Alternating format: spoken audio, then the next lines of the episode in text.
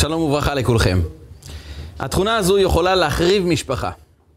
אם אנחנו לא מטפלים בתכונה הזו כמו שצריך, אנחנו יכולים להרוס את כל הקשרים החברתיים שלנו, ואני מדבר על תכונת השיפוטיות. יש בנו תכונה כזו, אנחנו נוטים לשפוט בני אדם.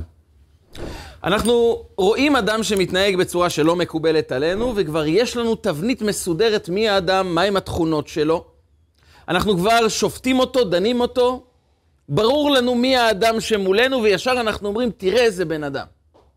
תראה איך הוא מתנהג, תראה איזה צורת חיים יש לו, תראה איזה תכונות רעות יש בו. גם אם ההיכרות שלנו מסתכמת איתו בחמש דקות האחרונות. אבל אנחנו נוטים לשפוט. אנחנו גם תמיד נקשר את זה, בלי לשים לב כמובן, שאולי האדם הזה מגיע משכונה מסוימת. כן, האנשים של השכונה הזו, ככה הם מתנהגים. הוא מגיע מהעיר הזו, הוא מגיע מהעדה הזו.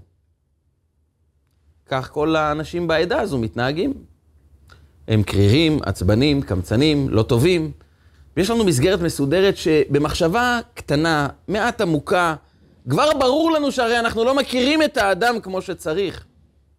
אז איך אנחנו שופטים אותו? איך אנחנו דנים אותו? איך אנחנו ממהרים לפסוק דין ולהגדיר תכונות על בסיס של פעולה מסוימת שאדם עושה?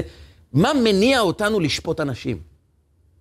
מה גורם לנו לפסוק דין על אנשים, להגדיר אותם בעקבות מעשה שלא מקובל עלינו, אבל אנחנו כבר מכאן מגיעים לשפיטה מוחלטת, לדון, להגדיר את האדם, והרבה פעמים אנחנו פשוט טועים. אבל מה מניע אותנו לכיוון הזה? וכאן מגיעה פרשת השבוע. פרשת השבוע מפגישה אותנו עם מצווה שמוגדרת במילים הבאות של פרשת השבוע. זאת חוקת התורה. זה הבסיס, זה החוק שמגדיר את כל התורה כולה. אם אתה רוצה לדעת מהי התורה, תסתכל על המצווה הזו, מצוות פרה אדומה. ויקחו אליך פרה אדומה תמימה, אשר אין במום, אשר לא עלה עליה עול, תתבונן במצווה הזו, זו חוקת התורה. למה קוראים לה חוקה?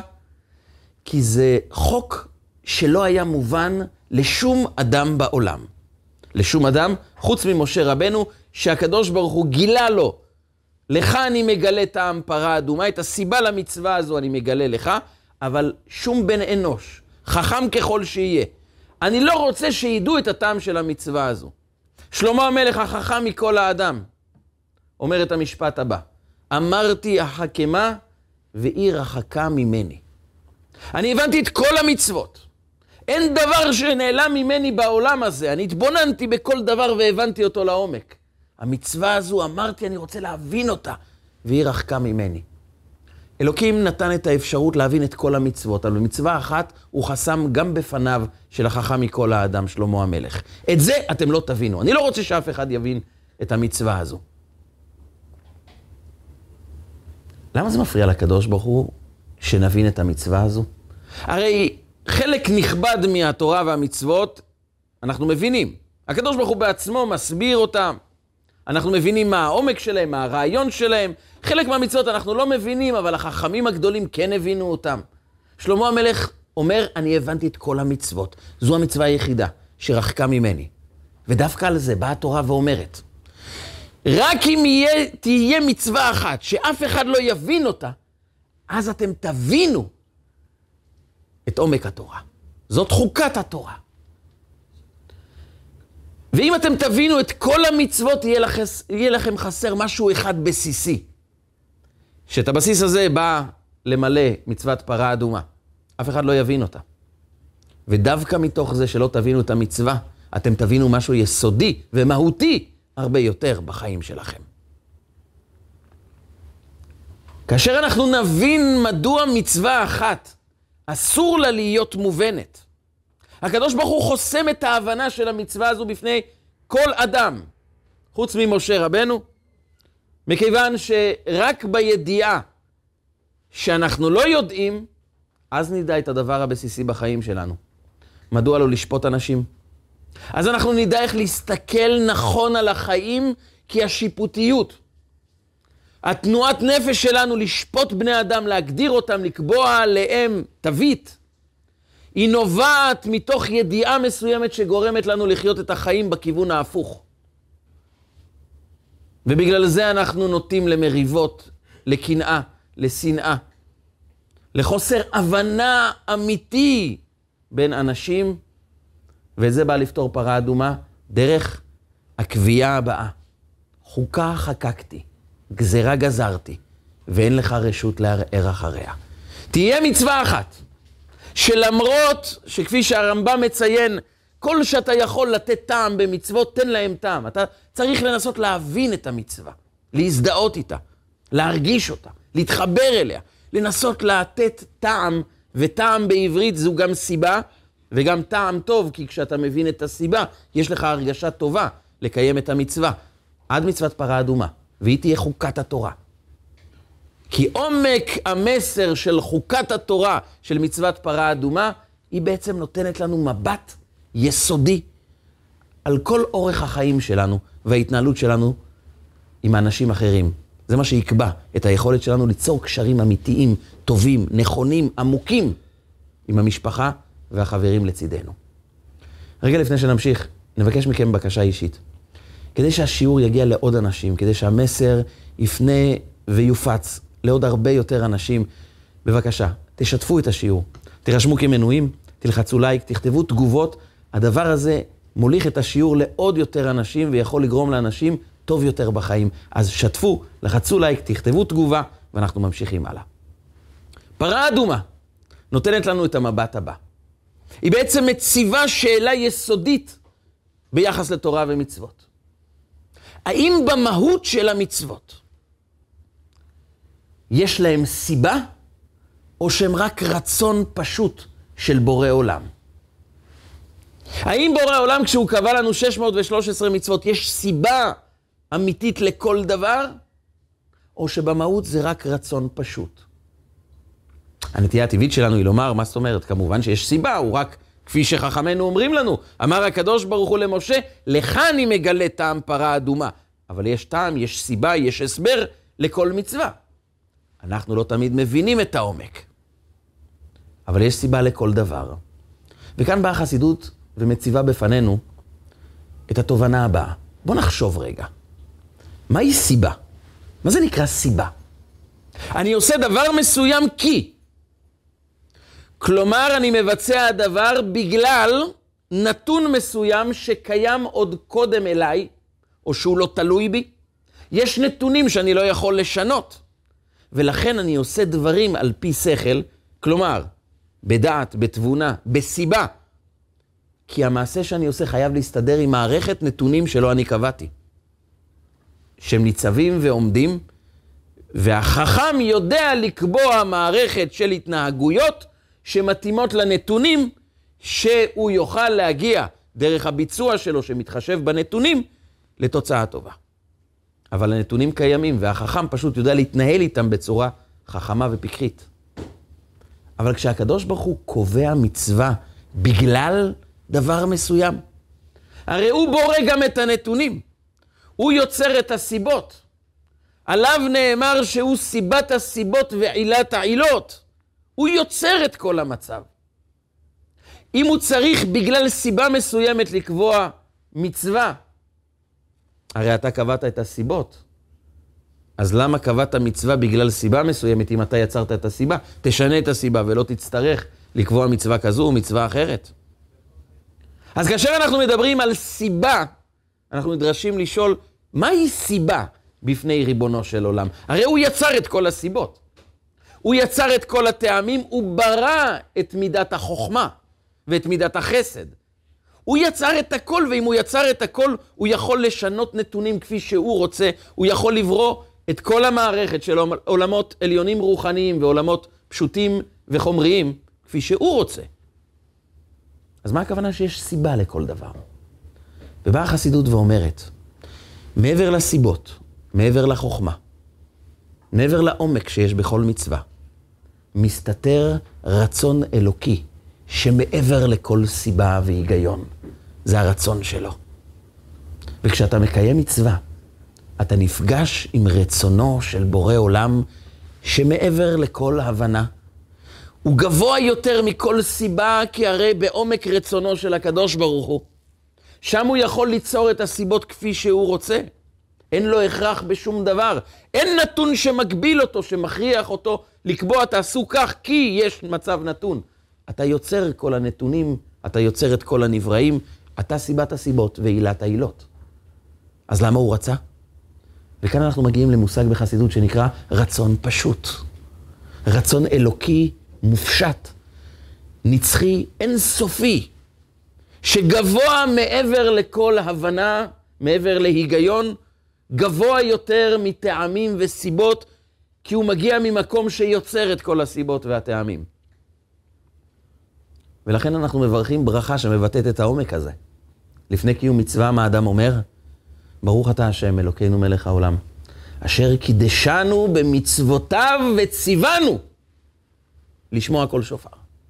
הוא ציווה אותנו, זה ציווי. כשאני רוצה להתחבר לעומק המצווה, אני לא מדבר על הסיבות למצווה, אני מדבר על העומק, על השורש, על התהליך הראשוני של המצוות שהן פשוט רצון. זה מעבר לחוכמתי. זה מעבר להשגה שלי. זה רצון, רצון אינסופי, שאני פוגש אותו כאשר אני מקיים את המצווה. אבל יש כאן בעיה. הקדוש ברוך הוא לא רוצה שנהיה מערכת של מכונות שמבצעת רצון עליון בלי להבין, בלי להזדהות, בלי להרגיש, בלי להיות חלק מהמערכת הזו. אז הוא לקח את הרצון שלו, ובלשון החסידות הלביש את זה בתוך טעם, בתוך הסבר, בתוך סיבה, בתוך מערכת הגיונית שגורמת לנו גם להזדהות עם זה. כי הקדוש ברוך הוא רוצה שנשמח בקיום המצוות, שנזדהה עם זה, שנבין את זה. שכל עצמותיי תאמרנה מכמוך השם, שזה יהיה חלק ממני. כי ברגע שאני מבצע מצווה, רק בקבלת עול, כלומר, רק מתוך גישה שזו האמת, כך ציווה אותי, לא מבין, לא מרגיש, לא יודע מה זה, אבל כך צוויתי, כך אני אעשה. מערכת הרגשות שלי, עולם השכל שלי, יהיה בצד. וכשהוא בצד, הוא מחפש דברים אחרים. כי עולם הרגש לעולם לא נשאר במקום, הוא תמיד מחפש מקום להתבטא. והקדוש ברוך הוא רוצה שהוא יתבטא בתוך עולם של קדושה. לכן הוא נתן לנו גם סיבות והסברים ועומק ולימוד תורה שלא רק מחדד את השכל, אלא גם נותן לנו אתגרים מחשבתיים. הוא גם נותן לנו עומק רוחני, הוא גם נותן לנו הבנה של יעד, של סיבה, של תועלת, של צמיחה רוחנית ונפשית. ולכן יש לנו בעולם המצוות גם את הטעם, גם את ההסברה, גם את השכל, גם את האתגר האישי. אבל הקדוש ברוך הוא אמר, כמה שאני רוצה שתהיו בתוך החוויה הזו של תורה ומצוות, חשוב לי להדגיש נקודה אחת. יש חיסרון גם בתוך עולם שאני מבין בו הכל. כשאני חי בתוך מערכת שאני מבין כל דבר, אני מתחיל להרגיש בבית. אני מתחיל לחשוב שמה שאני מבין זה בעצם כל הסיפור. ואז נכנסת למערכת הגאווה. ההתלהבות האישית שלי, החשיבה שלי שאני כבר מבין את הכל וכל המערכת כבר גלויה לפניי, ואז אני מרגיש בבית, ואני חושב שאני יכול לעשות כל דבר. במערכת כזו, שבה אדם מבין כל דבר, הוא כבר מפסיק לחפש עומק. כי אם הבנתי הכל, אז הכל גלוי ופרוס לפניי, אני לא מחפש שום עומק. אז הבנתי, אני מזדהה, אני מתלהב, אבל אני לא מחפש עומק. אני מפסיק לעבוד, אני מפסיק לעמול, אני מפסיק לחפש. ובעיקר, אני מפסיק לעמוד ביראת כבוד מול התורה והמצוות ולהבין שמדובר כאן בדבר אינסופי גבוה ממני. והקדוש ברוך הוא רוצה שתהיינה לנו את שתי תנועות הנפש. אנחנו צריכים גם להזדהות, גם להרגיש חלק מהדבר, גם לאהוב, גם להתחבר, גם להבין. אבל גם להרגיש שאנחנו נמצאים פה מול דבר שהוא גבוה ונשגב מאיתנו. הוא נעלה הרבה יותר. וזה הסוד של פרה אדומה. מצווה אחת, אומר הקדוש ברוך הוא, אני לא רוצה שאף אחד יבין, כדי שתדעו את מה שאומרים רבותינו, זיכרונם לברכה. תכלית הידיעה שלא נדעך. אם אתה רוצה להגיע לעומק הידיעה, אתה חייב להגיע למקום הזה שבו כל מה שהבנתי, אני עדיין מבין שאני עומד על מפתן הדלת ויש עוד אין סוף של דברים להבין. אני רוצה להמחיש לכם את זה ברשותכם בחוויה אישית שעברתי. במבחן לרבנות שעברתי אצל הרב מרדכי אליהו לפני למעלה מ-20 שנה.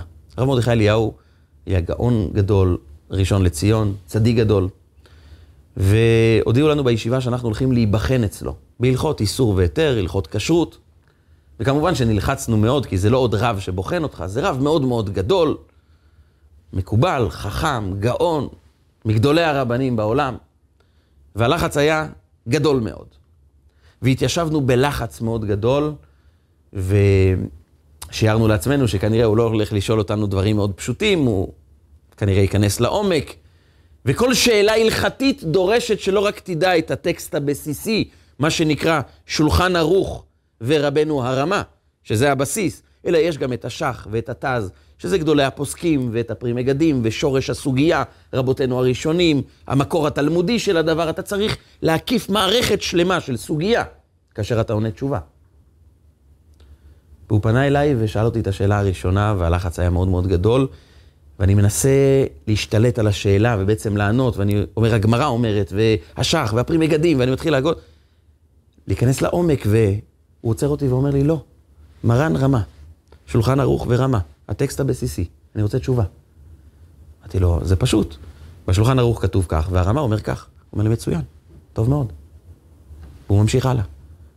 וגם החבר שלי מנסה להתחיל לדבר על כל העומק של הסוגיה, והוא אומר לו, לא, שולחן ערוך ורמה, הבסיס. והוא גם עונה לו. וזה ממשיך הלאה. ובסיבוב הראשון זה היה המבחן הכי קל שהיה לנו מכל הרבנים שפגשנו. בסיבוב השני הוא שוב שואל את הבסיס. כשהוא סיים את הסיבוב השני וכבר ענינו טוב וכולנו ענינו מצוין, התחלנו להתרווח על הכיסא ולהרגיש כבר ממש הרגשה מאוד טובה. בכל אופן, הראשון לציון שואל שאלות וכולנו שולפים תשובות ויודעים כל דבר. נרגענו, הרגשנו מספיק טוב, הרגשנו שאנחנו בחומר, הרגשנו שאת המבחן אנחנו עוברים מצוין וההרגשה הייתה נפלאה. הוא חיכה לרגע הזה שההרגשה תהיה נפלאה, ואז הוא אמר, אני רוצה לשאול את כולכם שאלה. הוא זרק שאלה, שלא רק שלא ידענו את התשובה, גם את השאלה לא בדיוק הבנו. זה היה עומק מאוד מאוד גדול, שכבר הרבנים שישבו לצידו ניסו לענות תשובות, וגם אותם הוא דחה בתשובות. הוא אמר לו, התשובה הזו לא נכונה, והתשובה הזו לא נכונה. ונהייתה מערכת שלמה של דיונים, שאנחנו רק הסתכלנו על הדיון, ואף אחד לא מצא תשובה. עד שהוא אמר לנו, יש ספר, זבחי צדק, והוא עונה תשובה על השאלה הזו. וסיימנו את המבחן עם רגשות מעורבות. בעצם, רגשות מעורבים שנבעו מצד אחד ידענו, הבנו, ידענו לענות כמו שצריך. אנחנו מרגישים חלק. מצד שני הוא אמר, גם כשאתה מבין, גם כשאתה מרגיש שכל החומר פרוס לפניך, דע לך, עדיין לא נכנסת במפתן הדלת של התורה. ואם אתה רוצה ללמוד, אתה חייב מצד אחד להרגיש חלק, להרגיש שאתה מצליח, להרגיש שאתה אוהב את זה, להרגיש שיש לך ידע. ומצד שני, לעולם אל תאבד את התחושה שאתה עומד מול האין סוף בעצמו. בורא עולם בכבודו ובעצמו כתב את ההלכות האלו, ויש לך עוד דרך ארוכה כדי להתחיל להבין מה שכתוב כאן. והקדוש ברוך הוא רוצה שיהיה לנו את שתי תנועות הנפש האלו. דוד המלך מגדיר את התחושה הזו במשפט כל כך מפתיע בתהילים. אחת שאלתי מאת השם אותה אבקש. אני מבקש רק בקשה אחת. שבתי בבית השם כל ימי חיי. אני רוצה לשבת בבית השם כל ימי חיי. לחזות בנועם השם ולבקר בהיכלו. ואני רוצה לבקר בהיכלו. והמפרשים שואלים, רגע, אתה רוצה לשבת כל ימי חייך בבית השם, או שאתה רוצה לבקר? לבקר זה אומר שאתה לא גר שם, אתה מדי פעם נכנס. או שאתה רוצה להתיישב. ואומר דוד המלך, אני רוצה את שתי הדברים. אני רוצה כל ימיי להיות קשור לבית השם. אבל אתם יודעים מה קורה לאדם שמבקר בהיכל השם פעם ראשונה? הוא הולך על קצות האצבעות. הוא מעריך כל שנייה שהוא נמצא כאן. הוא מבין שהוא שותף כאן במשהו מאוד מאוד נשגב. הוא רואה את הדברים באור גבוה. הוא מבין שהוא זוכה לראות משהו, שזה זכות כל שנייה שאתה זוכה לראות. מי שיושב בבית השם כל ימי חייו, מתחיל להרגיש בבית. מתחיל קצת לזלזל. מתחיל לחשוב שהכל בסדר, אני כבר מבין את כל המערכת. והקדוש ברוך הוא אומר, אני רוצה שבתורה תשבו בה, תרגישו בבית, תהיו חלק מהסיפור הזה. אבל לעולם אל תאבדו את התחושה של לבקר בהיכלו, שעדיין לא הבנת את העומק. מה שיכול להיות הסכנה הכי גדולה לאדם, זה לחוש שהוא מבין כבר הכל. אדם שחש שהוא מבין הכל בחיים, הוא מתמלא בגאווה, הוא לא מוכן לקבל ביקורת, הוא לא מוכן לבחון את עצמו, כי הוא מספר אחת, הוא מבין את הכל. ואז הוא יכול לפספס את החיים עצמם. ואז הוא מתחיל להרשות לעצמו, לדון גם בני אדם. כי אני את הטיפוס הזה כבר קלטתי מההתחלה, אני מבין בדיוק מי הוא. ולא הבנת אף אחד. אתה לא יכול להבין אדם. כי השם, האדם יראה לעיניים, והשם יראה ללבב. אתה יכול לראות מה שאתה רואה בעיניים. את הלב, את הלב רק הקדוש ברוך הוא רואה. אבל האדם שמצליח, האדם שחושב שהוא מבין את הכל, הוא מסרב להכיר בעובדה שיש דברים שאתה לא יודע. ותכלית הידיעה, אומרים רבותינו, שלא נדעך. אתה חייב לרכוש את התכונה הזו, שאתה מבין שגם אתה לא מבין. שאתה עובד בתורה להבין כמה שיותר. אבל אתה מבין שכמה שהבנת, עדיין יש אין סוף. וכדי להחדיר את התובנה הזו, אמר הקדוש ברוך הוא, מצווה אחת, אף אחד לא יבין. כדי שתדעו, זאת חוקת התורה. זה המהות של כל התורה. כמה שאתם מבינים, זה רק מה שאני נתתי לכם את האפשרות להזדהות עם המצווה. אבל החוכמה של בורא היא נשגבה ועליונה הרבה יותר מחוכמתו של נברא. לעולם הנברא לא יוכל להבין את חוכמתו של הבורא.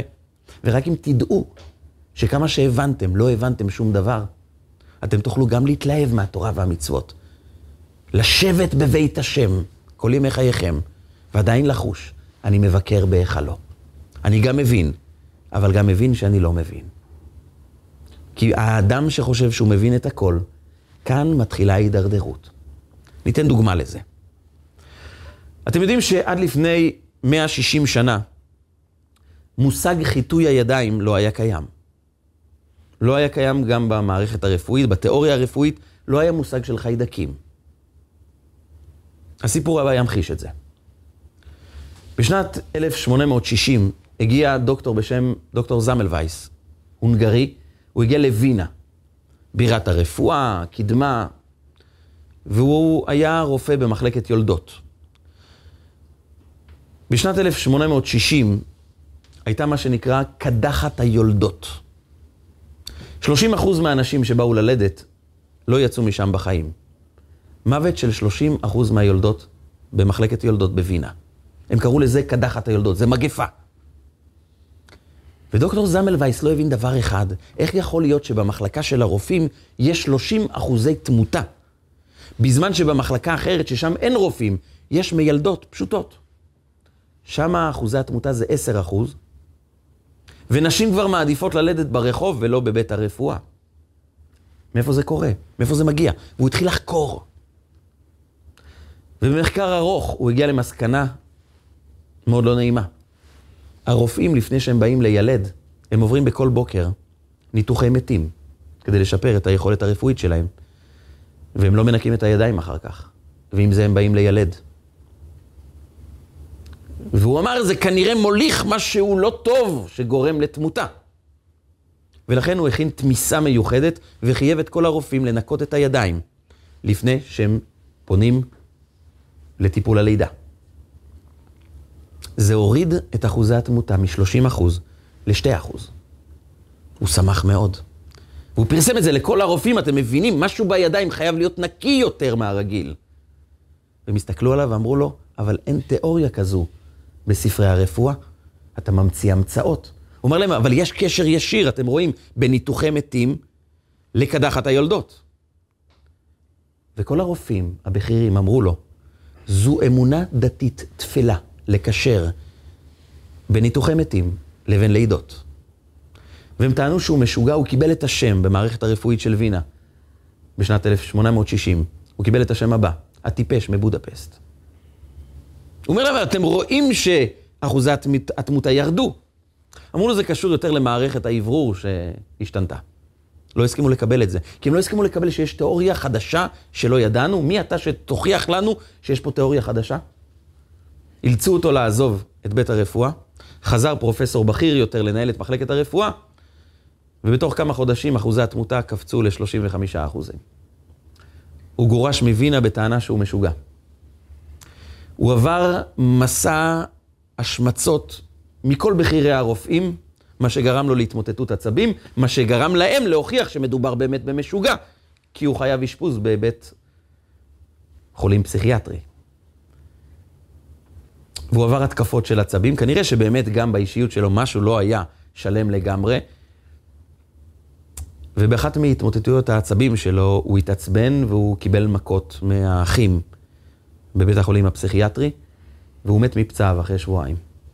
הוא סיים את חייו בבית חולים פסיכיאטרי, מוכה וחבול. וזה גרם לכל הרופאים לומר, היה מדובר כאן במשוגע. רק אחרי כמה שנים גילו שיש את תיאוריית החיידקים, יש מושג של חיידקים שעוברים בידיים. אבל עד שעלו על זה. ההיסטוריה הרפואית מסכמת את זה במשפט אחד. בגלל גאווה של רופאים בכירים, מתו אלפי נשים, סתם. כי לא רצו לקבל מסתם אדם, סתם דוקטור, סתם רופא, משהו שהם לא חשבו עליו.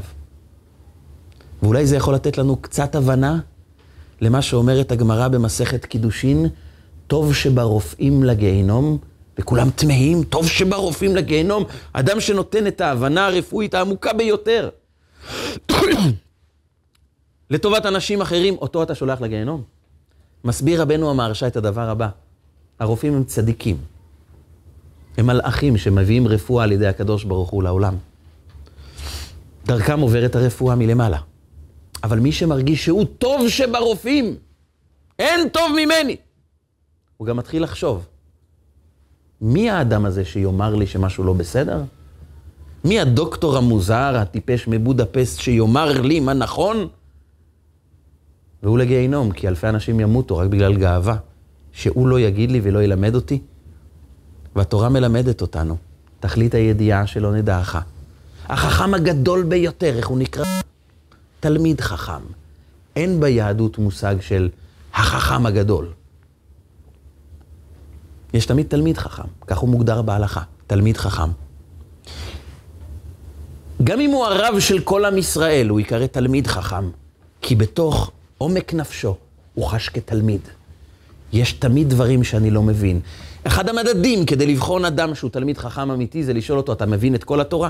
ככל שאדם יודע יותר תורה, כך הוא יאמר לך, לא התחלתי ללמוד.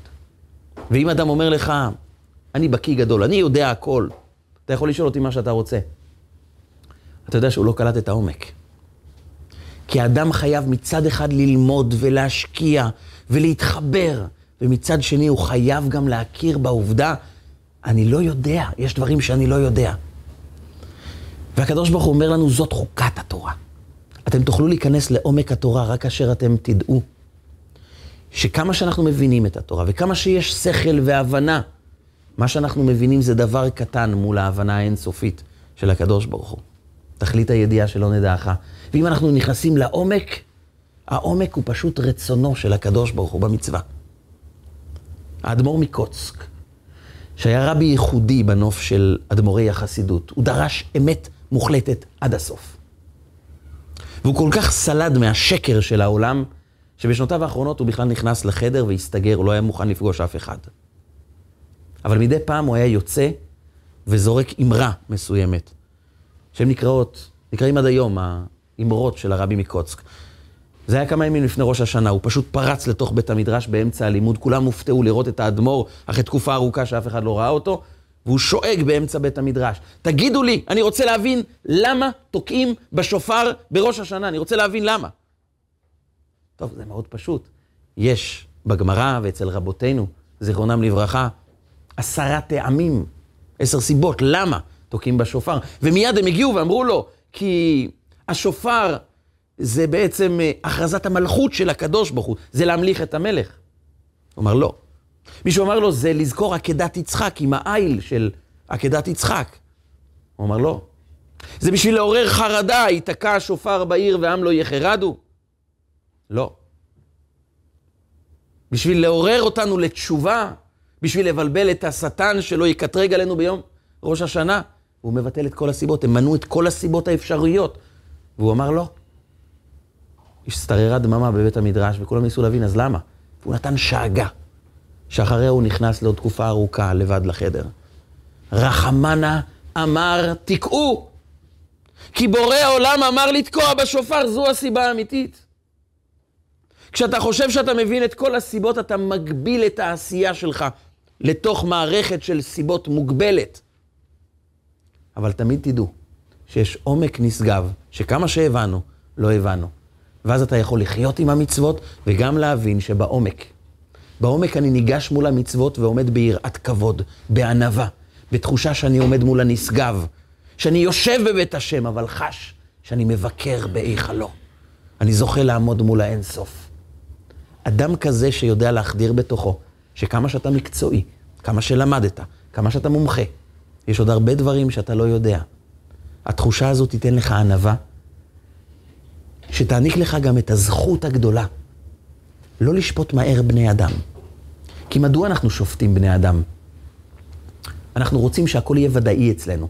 אנחנו לא אוהבים חוסר ודאות. אחד הדברים שמטרידים אותנו הכי הרבה, זו צורת חיים של חוסר ודאות, שאני לא יודע מה יהיה מחר. אדם זקוק לביטחון, ביטחון משפחתי, ביטחון רגשי, ביטחון כלכלי. וכאשר אדם אין לו את הביטחון הזה, הוא מוטרד, וזה גורם לו שהוא רוצה להבין כל דבר. ובלי לשים לב, כאשר אדם מתנהג בצורה מסוימת, אני לא מבין למה הוא מתנהג, אני רוצה להכניס אותו לתוך מערכת ממוסגרת. יש לי מגירה שלמה שבה אני יכול להגדיר כל אדם לפי ההתנהגות שלו. ואז אני חי בעולם יותר ודאי.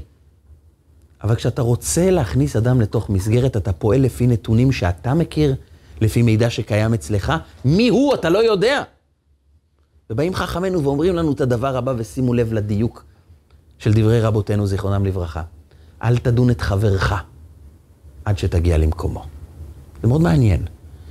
אתה לא רוצה שאני אדון בן אדם, אז למה אתה אומר לי אל תדון את חברך? אל תדון אדם עד שתגיע למקומו. כמו שאתם אומרים לנו במקום אחר, והבדן את כל האדם לקו זכות. אז למה אתה אומר לי אל תדון את חברך עד שתגיע למקומו? למה אתה מדבר איתי על החברים שלי? מסבירים המפרשים דבר מפתיע מאוד. לא לדון אדם זה די קל לנו. אני לא יכול לדון אדם שאני לא מכיר אותו.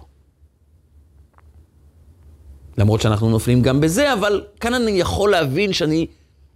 זה לא הגיוני, זה לא נכון לדון אדם שאני לא מכיר אותו, אני לא מכיר את מערכת החיים שלו. אז גם אם הוא טס בכביש בצורה לא נעימה, אני לא באמת יודע למה הוא מתנהג ככה.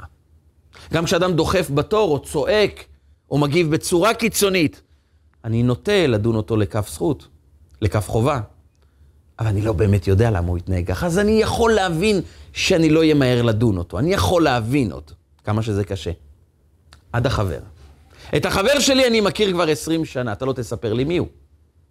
לפעמים בני זוג שחיים יחד לאורך שנים באים לרב ואומרים לו, אבל אתה לא תספר לי, אני מכירה אותו כבר 20 שנה, אני מכיר אותה כל כך הרבה שנים.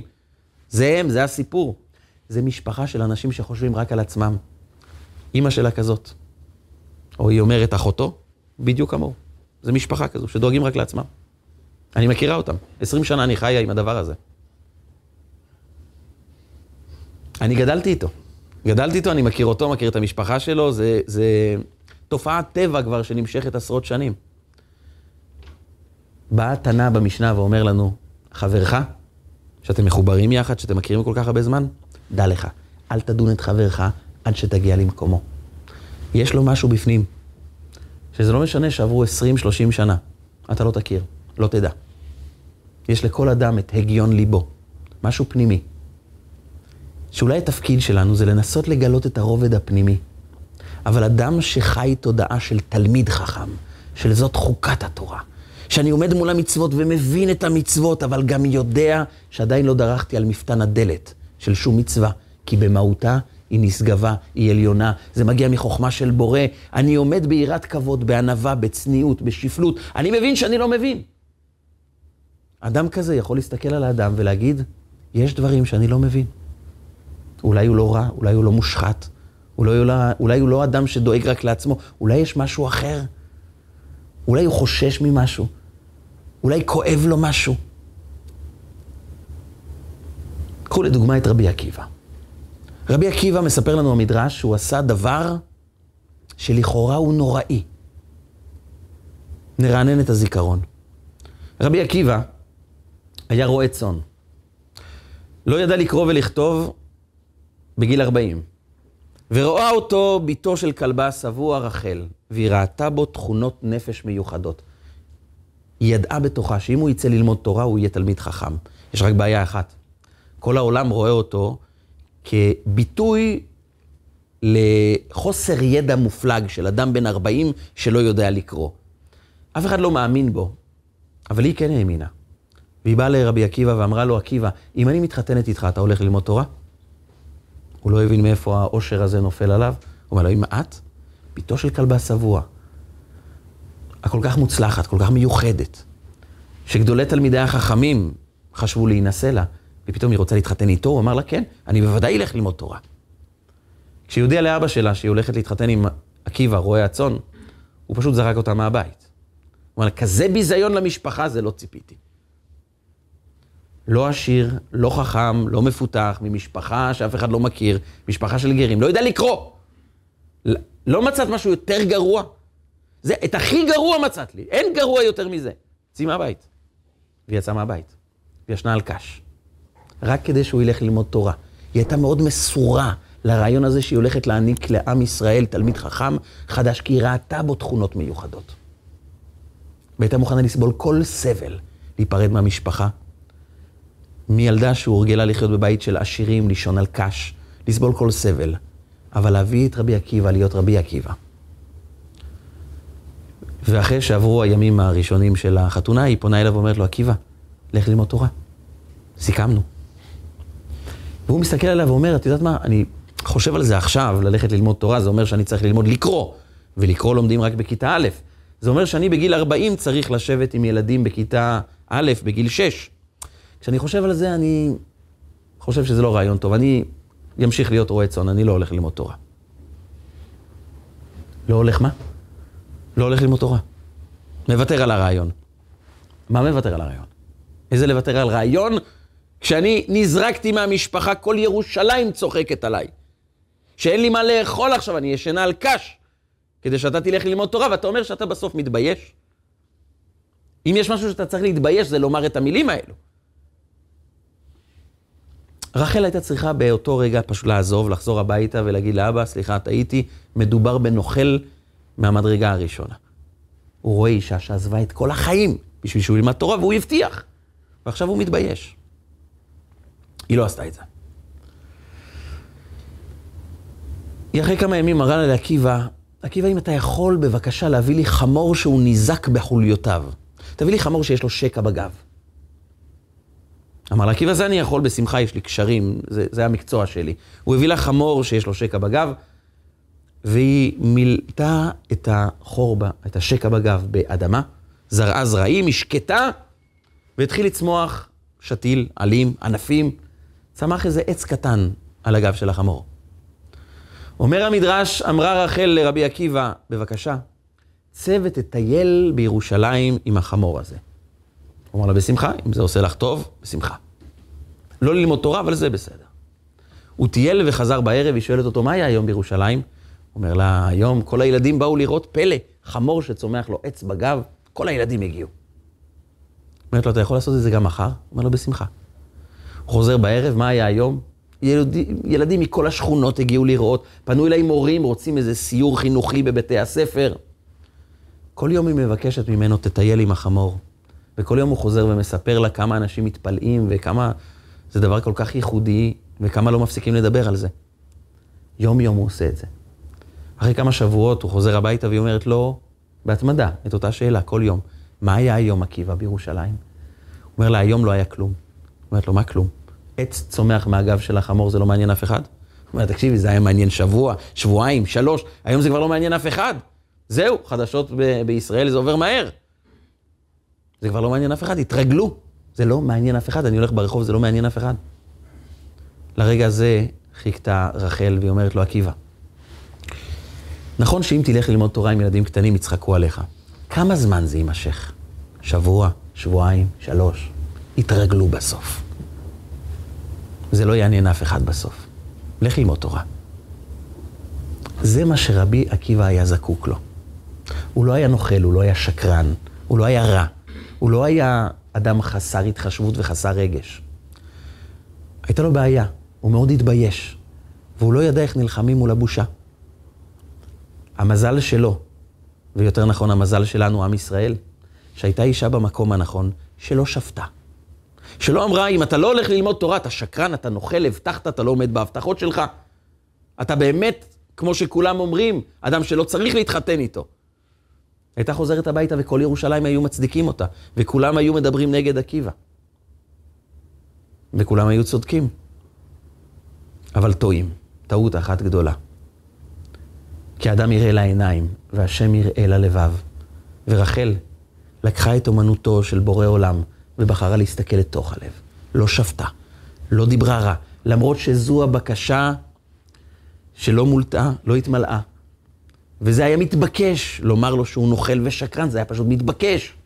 מה יכול להיות יותר נוכלות, שקר, חוסר התחשבות, חוסר רגש, מאשר לומר לה, אחרי כל מה שהיא עברה, אני לא הולך ללמוד תורה.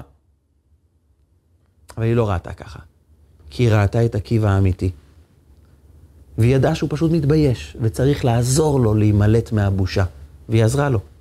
והוא הלך ללמוד תורה. ואחרי 24 שנים הוא חוזר עם 24 אלף תלמידים. הוא מוכתר כגדול הדור, כהרב הצדיק של כל הדור. וכשהוא חוזר, היא ניגשת אליו, התלמידים לא מבינים מה האישה הזאת ניגשת פתאום לרב, והוא מסכם לה, לתלמידים שלו, מי זאת אשתו? במשפט אחד, שלי ושלכם. כל התורה שלי, כל החיים שלי וגם החיים שלכם, שלה היא. זה שלה. אתם יודעים למה? היא יכלה לזרוק אותי, יכלה לומר שאני נוכל, והיום הייתי רועה צאן. אבל היא בחרה לא לשפוט. היא בחרה להסתכל לעומק. ובגלל זה יש לנו את רבי עקיבא. בגלל זה יש לנו את התלמוד הבבלי, כי כל התלמוד, תורה שבעל פה, הועברה במסורת לדור הבא על ידי רבי עקיבא. כי הייתה אישה שבחרה לא לשפוט. כי היא גילתה את חוקת התורה. וחוקת התורה זה כמה שאתה מבין, תעמוד בצניעות, בהבנה של תלמיד חכם, שאני רק תלמיד שמתחיל ללמוד. יכול להיות שאתה הרב הכי גדול, אבל אתה עדיין תלמיד. תמיד תעמוד מצד אחד במקום שאתה למד, מתפתח, יודע, ומצד שני אתה תמיד אומר, יש כל כך הרבה ללמוד, כל כך הרבה דברים אני לא יודע. ואז אתה צנוע ומוכן ללמוד גם מילד, מילד קטן. אתה מוכן גם ללמוד מכל אדם. אתה מכבד כל אדם. כי אתה יודע שלא כל החוכמה אצלך, ויש דברים שאנחנו לא יודעים. וכאשר אנחנו באים לשפוט אדם, אנחנו חייבים לשנות משהו בנפש. אם אני שופט אדם כי ברור לי שאני יודע הכל וברור לי הכל, אבל מה שברור לך זה עולם חיצוני של אדם שנמצא רק בתוך מסגרת של הבנה אישית, ולא שמע על חוקת התורה. ברגע שאדם מחדיר לעצמו את חוקת התורה, אני לא יודע. וכמה פעמים בחיים שלנו חשבנו שהאדם הזה עשה את הפעולה הזו בגלל שהוא כזה, ובסוף יתברר לנו משהו אחר לחלוטין. אנחנו שופטים בני אדם ובסוף מגלים שמה שהבנו הוא לא נכון. בואו ניזכר, בואו ננסה לעורר את הזיכרון שלנו. כמה פעמים היה לנו בחיים שחשבנו משהו על מישהו ובסוף התברר לנו שזה שונה לגמרי? ראינו אדם כגאוותן, כשחצן, כאדם שלא רוצה להתערבב עם החברה, ובסוף מדובר באדם שהוא מאוד ביישן, כמה פעמים אנחנו רואים אדם כעצבני, כאדם שאי אפשר לדבר איתו, ואז אנחנו שומעים מה הוא עובר בחיים שלו, ואז אנחנו רק מעריכים אותו שהוא ממשיך לקום בבוקר בכלל. מה אנחנו כן יודעים? וככל שאדם יודע שהוא לא יודע, הוא לא דן את האדם, כי הוא יודע שהוא לא יודע. ואז הוא יכול לדון את האדם גם לקו זכות. הוא יכול פשוט להירגע. ובמקום לחפש כמה אדם לא טוב ומיד להדביק בתוך שנייה תווית על האדם, הוא קמצן, הוא אנוכי, לא אכפת לו, הוא שקרן, הוא אדם שטחי. לנסות לחדור לעומק, מי הוא באמת. ואנחנו לעולם לא נוכל לדעת מי האדם באמת, כי זה סוף דבריהם של חכמינו. אל תדון את חברך, שאתה מכיר אותו כל כך הרבה זמן. אל תדון אותו עד שתגיע למקומו. מה זה עד שתגיע למקומו? עד שתהיה הוא. ואתה יודע שלעולם לא תהיה הוא. אתה לעולם לא תעמוד ממש במקום שלו. כי האדם יראה לעיניים והשם יראה ללבב את עומק הרגשות שלנו, גם אנחנו לא תמיד מכירים. אבל אנחנו פונים לקדוש ברוך הוא בתחינה, בבקשה, כל יום. יהיו לרצון עם רפי, והגיון ליבי לפניך השם. אני רוצה לומר לך, הקדוש ברוך הוא, בבקשה, תקשיב לאמרי פי, למה שאני מדבר איתך. אבל לא פחות, תקשיב גם להגיון ליבי, לעולם הרגשות בתוך הלב, שאני בעצמי לפעמים לא מכיר, אבל אתה יודע לראות את העומק הזה. ואנשים לא יודעים לראות את העומק. ואנשים באים ודנים אותי ושופטים אותי וכבר מכלילים כל מיני הכללות ושמים עליי תוויות, שזה לא אני. אבל הם רואים רק בחיצוניות ולא רואים את העומק. אבל אתה הקדוש ברוך הוא היחיד שיודע לראות עומק. אז אני מבקש, תראה לא רק את מה שאני אומר, תראה גם את מה שמתחולל בתוך הלב שלי. אתה יודע מה אני באמת צריך. וזה תפקיד אישי של כל אחד מאיתנו. לא רק לשמוע מה האדם אומר, להרגיש מה הוא חווה. לנסות לחדור לתוך העומק, ותמיד להבין, כמה שהבנתי, תכלית הידיעה שלא נדעך. אני תמיד עומד כתלמיד שאומר, לא הבנתי את הכל, ואני לעולם לא אשפוט אדם לרע. אל תדון את חברך עד שתגיע למקומו. להפך, הווה דן את כל האדם לקו זכות. וכאשר אתה מסתכל על עומק, אתה מבקש לבחון את עולם הרגשות העמוק של האדם שנמצא, ואתה לעולם לא מסתכל על המעשים הלא טובים, השטחיים, אלא מי הוא באמת בעומק. אתה זוכה מידה כנגד מידה, שגם אז הקדוש ברוך הוא מביט עלינו בעומק, ויודע שבעומק, בעומק, כולנו רוצים טוב. יש בתוכנו נשמה אלוקית שמסתתרת, שרוצה קדושה, שרוצה טוב. אם נסתכל על העומק של הזולת, הקדוש ברוך הוא בעזרת השם מסתכל על העומק שבנו, ויוציא את האור הגדול שנמצא בכולנו ובתוך העולם. אורו של מלך המשיח, אור הגאולה השלמה, שתבוא אלינו במהרה בימינו, אמן ואמן.